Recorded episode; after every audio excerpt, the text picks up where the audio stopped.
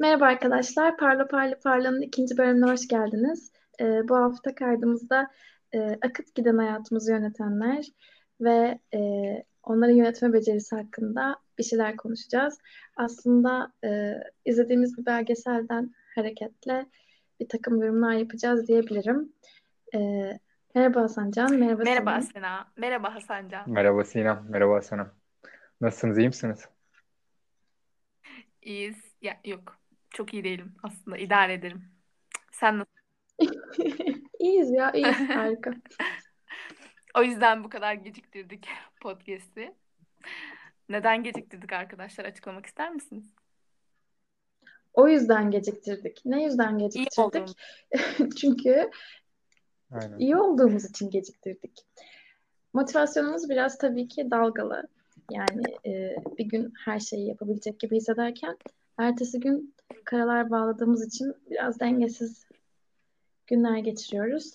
Ee, ama hayranlarımız üzülmesin. Evet, soranlar olmuş. Ee, nerede diye. Soran kim oldu? İki kişi. Evet. İsmini de vermek istemiyoruz. O iki kişi.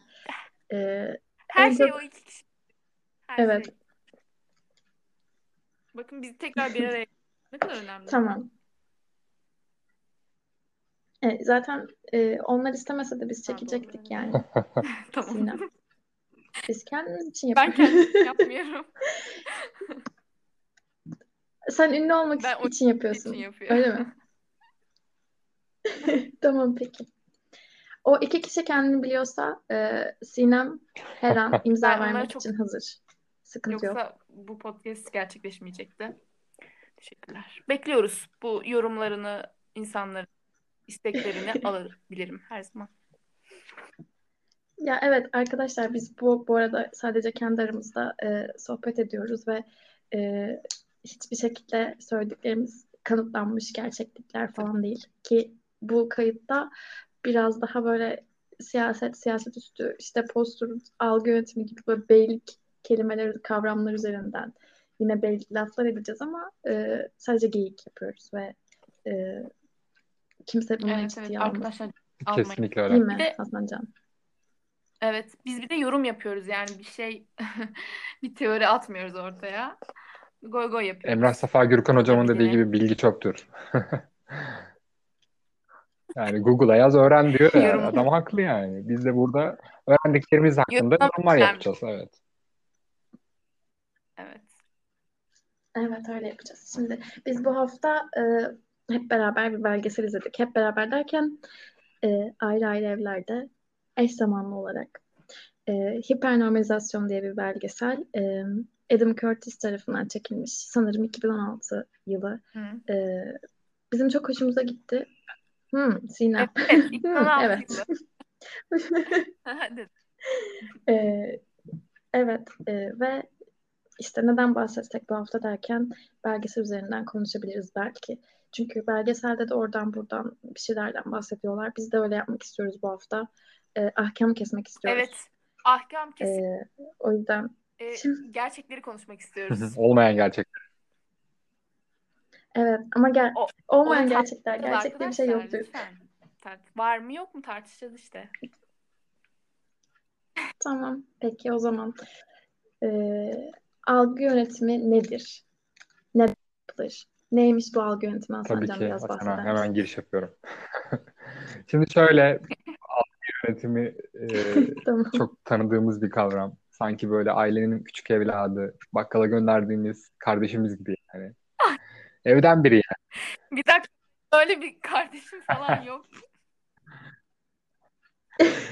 Benim böyle bir kardeşim yok. Ben tamam istemiyorum ailenin falan. Hasancan kendi. E bu benim bu benim benzetmem. Ee, o kadar tanıdığımız bir kavram. İç içeyiz. Sürekli e, herbokologlar var ya bu tartışma programlarında konuşuyorlar. O... Çok tanıdık. Evet. Genelde avukatlar, her avukatlar psikolog, olmuyor mu ya onlar? E, en favori yani, kelimelerin bir tanesidir bu. Algı evet. yönetimi. İkincisi konu. O yüzden biz bu programda algı yönetimi konuşacağız. Evet. Gerçekten... Algılarımız yönetiliyor arkadaşlar. Podcast'te çok güzel bir giriş. Aynen. Sıfır ciddiyetle e, neyse ben biraz toparlayayım şimdi. E, burada aslında evet. vurgulamamız gereken önemli nokta yani enformasyonun yani bilginin manipülasyonu. E, algı dediğimiz şey e, bu şekilde yani infonun, enformasyonun, bilginin manipülasyonuyla yönetiliyor. yönetiliyor. E, burada önemli olan konu da, ikinci bir konu da veri. E, yani data, ecnebilerin deyimiyle. E, elli yıldan beri aslında bu manipülasyon daha fazla e, gözlemlenebilir durumda. Ee, onun öncesinde de tabii ki vardır ama e, yetmişlerden itibaren finansal, ekonomik motivasyonlarla e, dataların toplanıp yorumlanması işi yapılıyor. E, daha sonra bu politika... Hasancım, Hasancım. Sen şimdi ekonomi temelli deyince benim de aklıma bir şey geldi. Böyle bir anda. Şimdi bu, o e, ilk böyle bankalar ve şirketler arası bir görünmeyen bir bilgi ağı oluşturalım denmiş ve öyle başlamış. Yani bu bankalar bilgileri topluyorlar, şirketlere yöneltiyorlar. İşte şirketler de ona göre müşteri kapasitesini, tüketicilerin nelerden hoşlanacağını falan ona göre belirliyor. Yani aslında evet, her şeyin temeli ekonomik baktığımızda. Yani temel amaç hani insanların bilgilerini alalım, şöyle yönetelim, böyle yönetelim değil de ekonomik biz nasıl bir çıkar sağlayabiliriz, ne yapabiliriz? Evet, aslında yani e, veri toplama işi yeni bir şey değil ama bunun sistematik olarak ilk dediğimiz bir başlangıcı yetmişler. Ee, dediğim şöyle bir şey okumuştum. dört bin yıl önceden kalma bir e, disk bulunuyor. Yani bildiğimiz C D'ye benzer bir şey, bir tablet. Onun üzerine veri kaydetmiş insanoğlu. Milattan önce iki binden kalma. Karbon on dört testi yapılmış. Evet. Aa. Acaba... Belki o da ekonomik olabilir. Acaba ne yazmış? Yani bilmiyorum ne. Büyük ihtimal ya falan yazmışlar bence. Hani veresiye kuzularımı aldı. Ne zaman verdi? Ya da iki. Aa, ne kadar da yaratıcı bir fikir. Sanki benim aklıma gelmiş gibi ama işte senden çıkmış.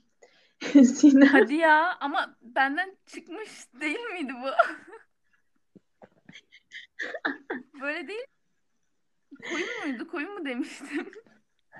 Neyse işte öyle. İnsanoğlu dört bin yıldır veri kaydediyor ama bunun sistematik bir şekilde işlenmeye başlaması son elli yıldır gerçekleşiyor. Daha sonra bu Evet ya. Ya işte seksen sonrası falan ne yetmişler demişti? Sonrası evet. Belgeselde sanırım. seksen sonrasına evet, falan denk geliyor. Herhalde. Tamam, tam aynen öyle kesinlikle. Aynen. Modernizm dönemi diyebiliriz. Tam işte algısı değişiyor böyle dünya falan.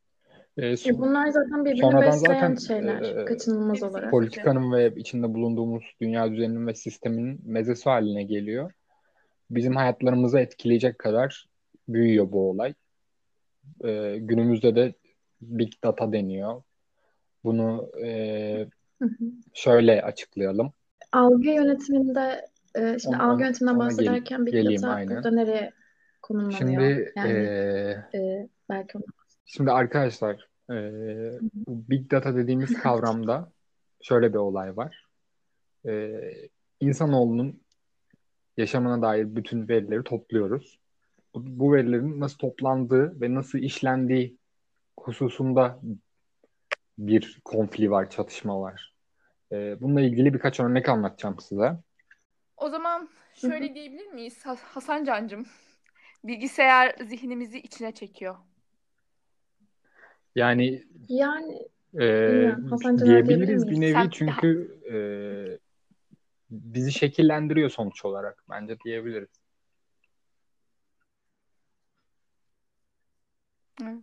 Sence? Bence zihnimizi çeken bilgisayar değil de zihnimizi bizzat oluşturan şey bilgisayar. Yani bilgisayar derken bu bütün bu senelerce e, toplanan bilgiler. Yani bir bebek zihnini düşün, tamam mı?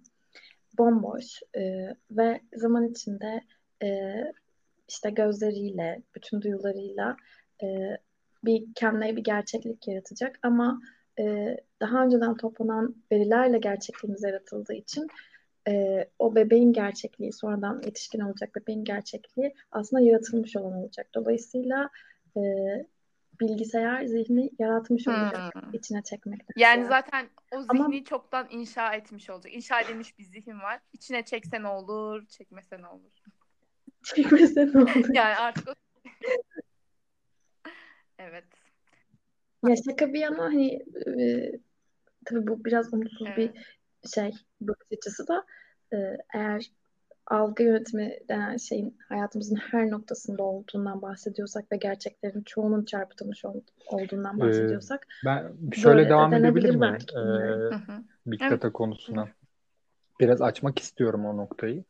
Şimdi internette bizim yapmış olduğumuz Hı-hı. bütün e, aktiviteler, işte Google'da yaptığımız aramalardan tutun maillerimize, işte tıklamalarımıza, hepsi inanılmaz büyüklükte bir veri. Ee, ve bunlar bir yerlerde depolanıyor, saklanıyor. Dediğim gibi bu, bu inanılmaz e, şiddetle artan bir olay.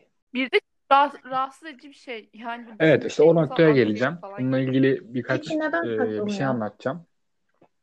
Ee, ekonomik motivasyonlar da var, politik motivasyonlar da var, bir sürü şey var. Bunlar hepsi birbiriyle ilintili. Efendim? İşte Aynen, aynen. Onunla ilgili birkaç örnek vereyim. Seçimlerde kullanılmasından ee, şimdi şöyle belki. Bir olay var. iki bin on altı yılında biliyorsunuz Amerikan başkanlığı seçimleri yapıldı. Ondan sonra e, bir skandal patladı, Facebook skandalı. Onun Hı. arkasında olan bir şirket var, Cambridge Analytica.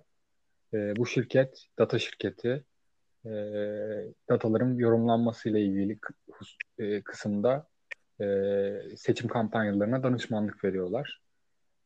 Dünyada birçok ülkeye, Çek Cumhuriyeti'nden tutun da işte Polonya'ya, Amerika'ya, işte bazı Latin Amerika ülkelerine, bazı Afrika ülkelerine kadar danışmanlık hizmeti vermişler. Bunlardan en büyük en büyük vurgunları, en büyük işleri de Amerikan başkanlık seçimleri. Bu skandalı İngiliz televizyonu var bir tane, Channel dört diye. Onlar ortaya çıkardı. Gizli kamerayla falan böyle çekmişler falan.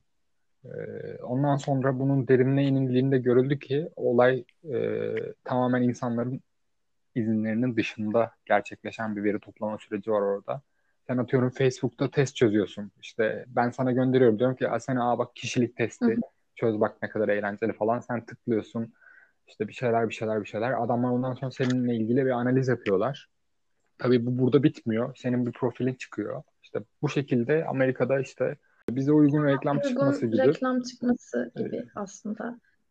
Ya da işte, ama bir nevi... Evet konuşmuştuk ya Netflix'te, özür dilerim.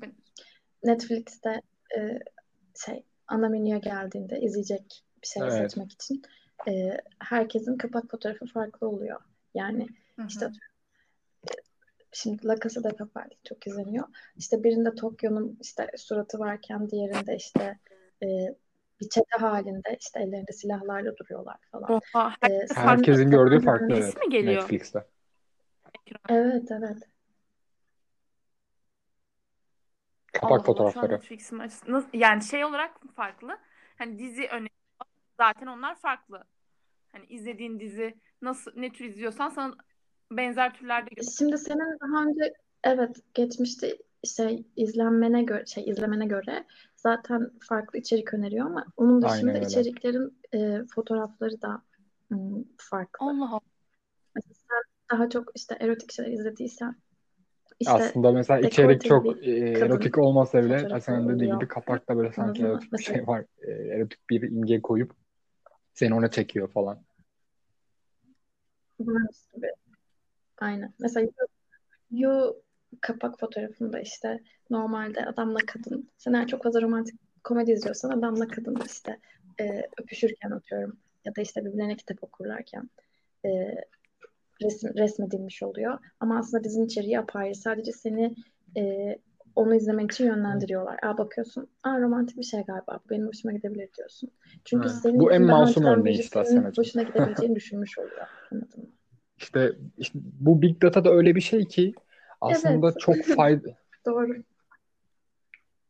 Ama zaten söyleyecektim Hasancan, az önce giremedim de şey ya, insanlar onu göze alıp girmiyorlar mı? Mesela Facebook'a girdiğimizde ya da ne bileyim internette herhangi bir ortama girdiğimizde onu göze alıp giriyoruz yani aslında. aslında. Biraz da. Sinem şimdi niye şöyle bir şey var. Yo, haklısın, hani biz e, belli konularda izin veriyoruz. Bunları da işte önümüze işte uygulamalar bize sunuyor, işte kullanıcı sözleşmesi falan, onları okumadan izin veriyoruz. Bunları bilerek giriyoruz ama bizim dışımızda gerçekleşen kısmı korkutucu zaten. Onu şöyle açıklayayım. Hani sadece politik tarafı değil, onu bir anlatayım. Ondan sonra e, iki tane kavram var. Sosyal balon ve filtre balonu diye. Onlara da çok kısa değinmek istiyorum. O zaman bizim dışımızda nelerin gerçekleştiğini daha iyi anlayacağız aslında. Şimdi bu Cambridge Analytica olayını hemen toparlayacak olursak e, burada işte dediğim gibi Facebook aracılığıyla ve birkaç tane daha şirket aracılığıyla, hı hı, bu tarz sosyal mecralardan insanların verilerini topluyorlar, analiz ediyorlar. Ondan sonra adamlar şunu yapıyor. E, belli özel videolar hazırlanmış t- Trump'ın seçilmesi için. Tak senin önüne o geliyor. Senin profilin belli zaten. Hangi video tipi seni etkileyecekse, seçimde oy kullanmanı etkileyecekse onu koyuyorlar. Facebook'ta gezinirken karşına o video çıkıyor. İşte atıyorum Twitter'da gezinirken karşına Hillary Clinton'ı kötüleyen bir video çıkıyor. E, buna işte sosyal balon ve filtre balonu kavramları üzerinden açıklayalım. Şimdi bu sosyal balon dediğimiz kavram şu. Ee, herkes aslında sosyal medyada ve internette ve gerçek dünyada bir sosyal balonun içerisinde yaşıyor. Şimdi şöyle, e, biz bütün sosyal aktivitelerimizi, internette online yapmış olduğumuz aktiviteleri bir balonun içerisinde yapıyoruz aslında, bunun farkında olmadan. Çünkü yani öyle bir algoritma var ki bu kullandığımız uygulamaların arka planında, bu algoritma bize sadece sevdiğimiz şeyleri ve aynı fikirde olabileceğimiz şeyleri gösteriyor. Yani e... hı hı. Ya aynı aynı insanlarla aslında hep aynen öyle. E, aynı düşünceleri konuştuğumuz bir ortam yaratıyor. Ya ben politikayla ilgili politikayla ilgili şeyler. Sen dünyayı o kadar o kadar dünyayı o kadar zannediyorsun. Evet. Bir de hep kendi fikrimdeki insanlarla muhatap oluyorum. Hatta buna şey filtre balonun diğer ismi de ne, neydi? Yankı evet. mıydı? Aynen yankı duvarı. Yankı duvarı. Değil mi yankı duvarı? Kendisi evet. ee, yani evet. Hatta şöyle söyleyeyim, atıyorum tsunami oldu diyelim Japonya'da veya Türkiye'de veya X bir yerde. Bununla ilgili bir Google araştırması yaptığında bile e, karşına çıkan şeyler senin e, politik olarak veya işte dünya görüşü olarak hemfikir olabileceğin şeyler şeyler çıkıyor karşına. Bu seninle ilgili toplanan veriler sayesinde. Bu da şöyle bir sonuç doğuruyor. Biz sosyal hayatta, online hayattan sosyal hayata geçtiğimizde hepimiz böyle kendi e, işte o sosyal balonun içerisindeki varlıklar oluyoruz ve tartışma ortamında e, herkes kendi penceresinden olanı aktarıyor. E, ve bir kısır döngü içine giriyoruz. Burada bir kalite olmuyor. Yani. Ya da şey gibi oluyor. E, evet. Etrafımızdakiler de hep bizim gibi düşünüyor zannediyoruz. Size de öyle oluyor mu?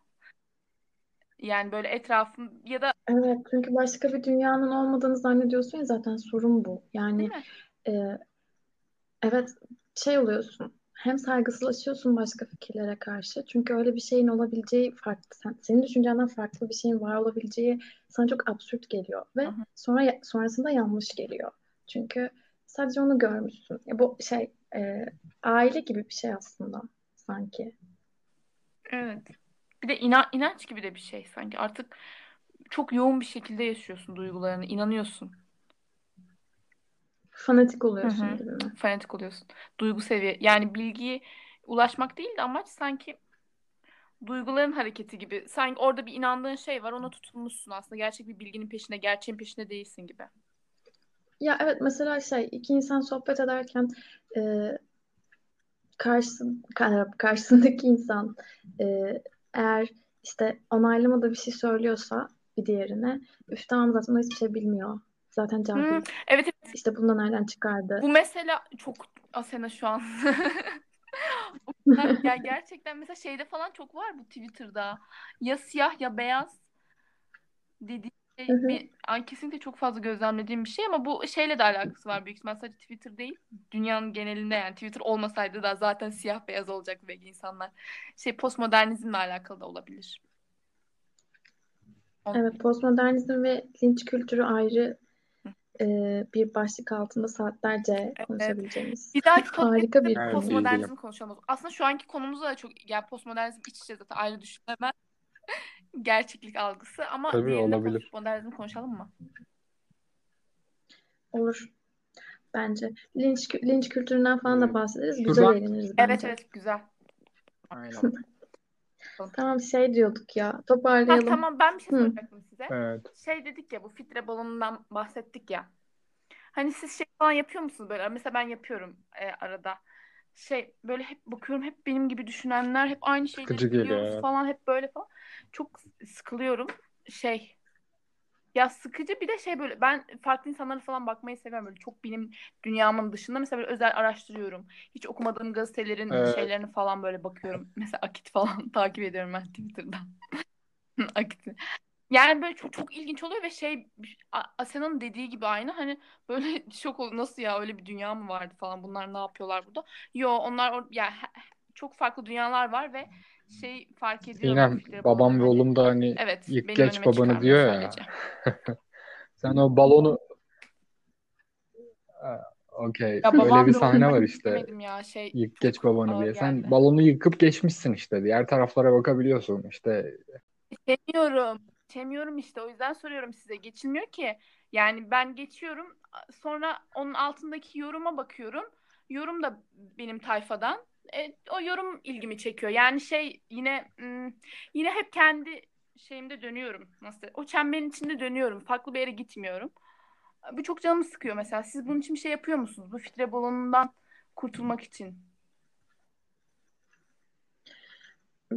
Yani bu şeyden, sosyal balondan kurtulmak için özel bir çabam olduğunu söyleyemeyeceğim açıkçası.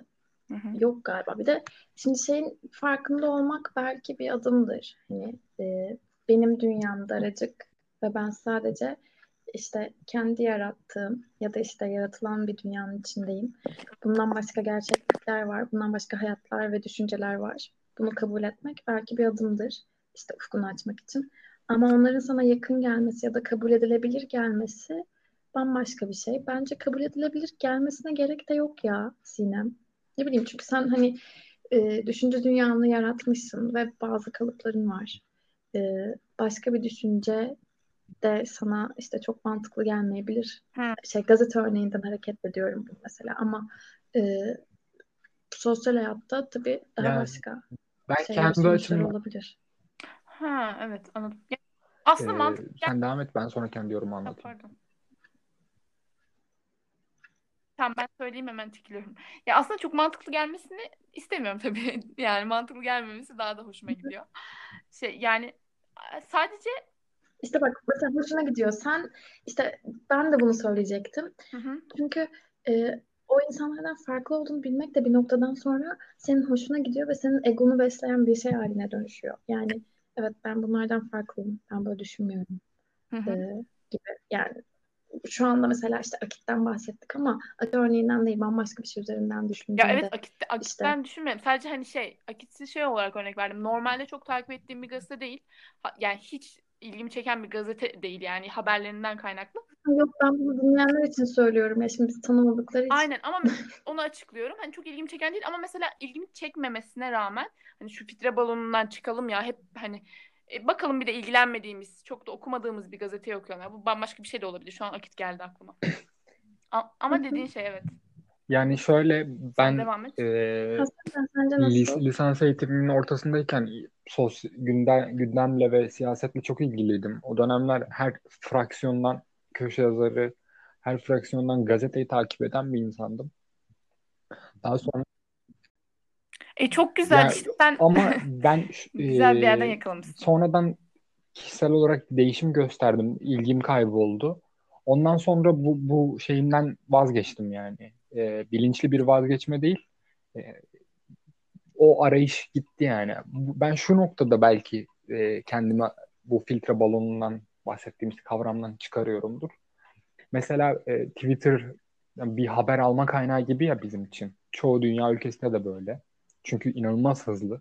Yani Twitter'daki haber siteleri bile bazen bazı kişisel e, hesaplardan bile geç geç kalabiliyor bazı olayların aktarımı noktasında. Abi önümüze bir haber düşüyor. Mesela çok yakın bir örnek. Geçen hafta gece timeline'a şöyle bir şey düştü. İşte yok e, Güney, Afri- e, Güney Afrika ülkelerinden bir tanesi, hatırlamıyorum şimdi ülkeyi, yalan olmasın. Kenya, Senegal falan olabilir. Meteor düştü falan diye bir haber düştü. Ben de böyle bir heyecanla, ulan zaten hani gündem korona falan, aa meteor. Arkadaşıma attım haberi, dedim ulan meteor düşmüş işte şöyle böyle.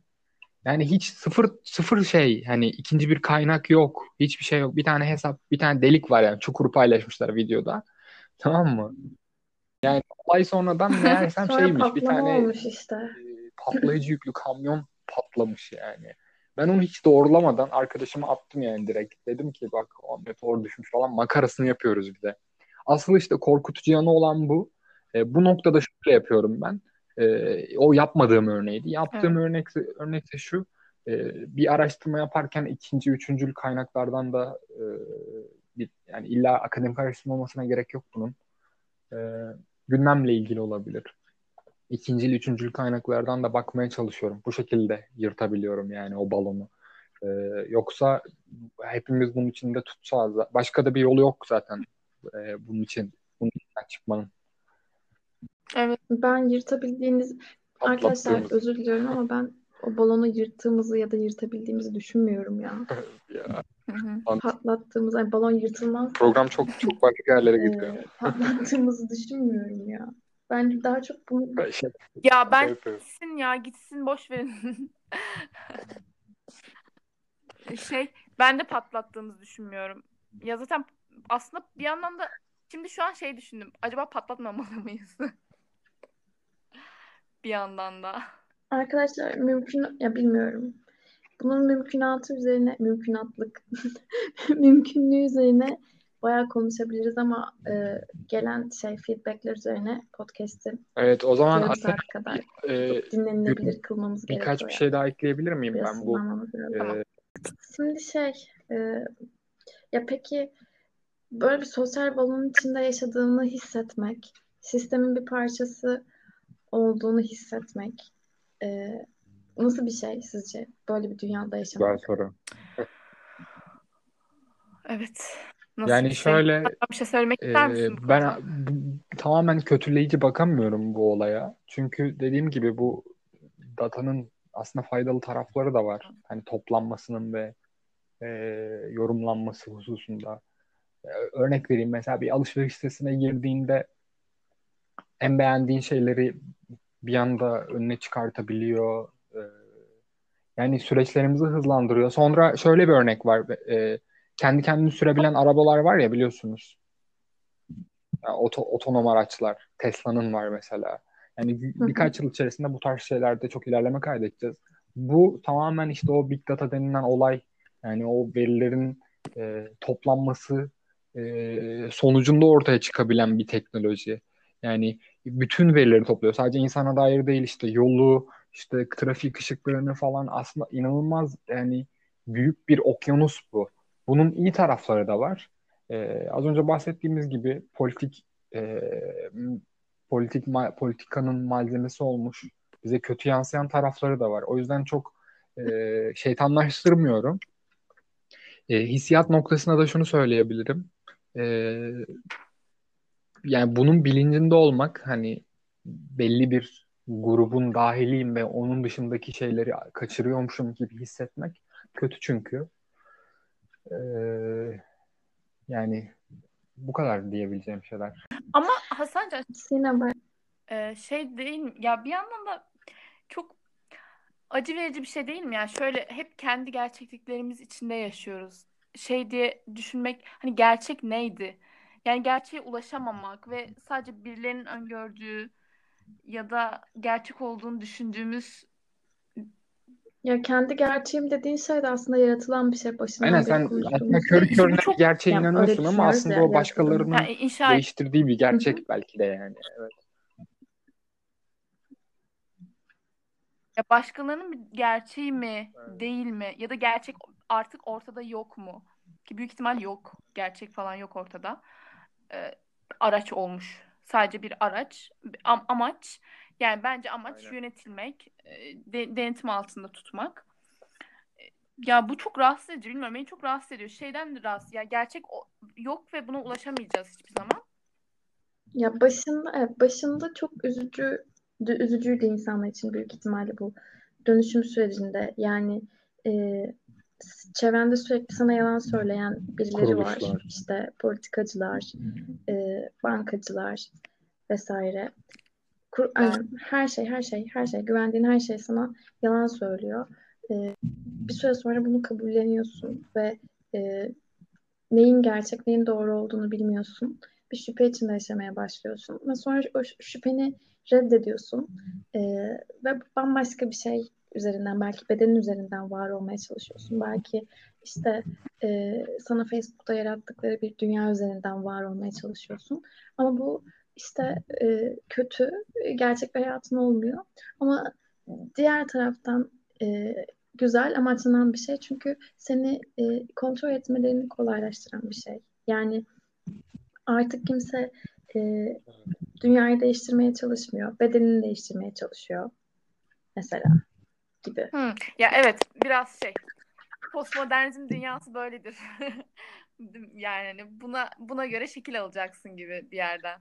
Hani artık dünyayı değiştirmeye çalışan çocuklar değiliz. Sadece kendi hayatlarımıza odaklanmışız. Evet. Evet, dünyayı değiştirmek isteyenlere de bir şeylerin e, farkında olanlara da Prozac yazılıyor zaten.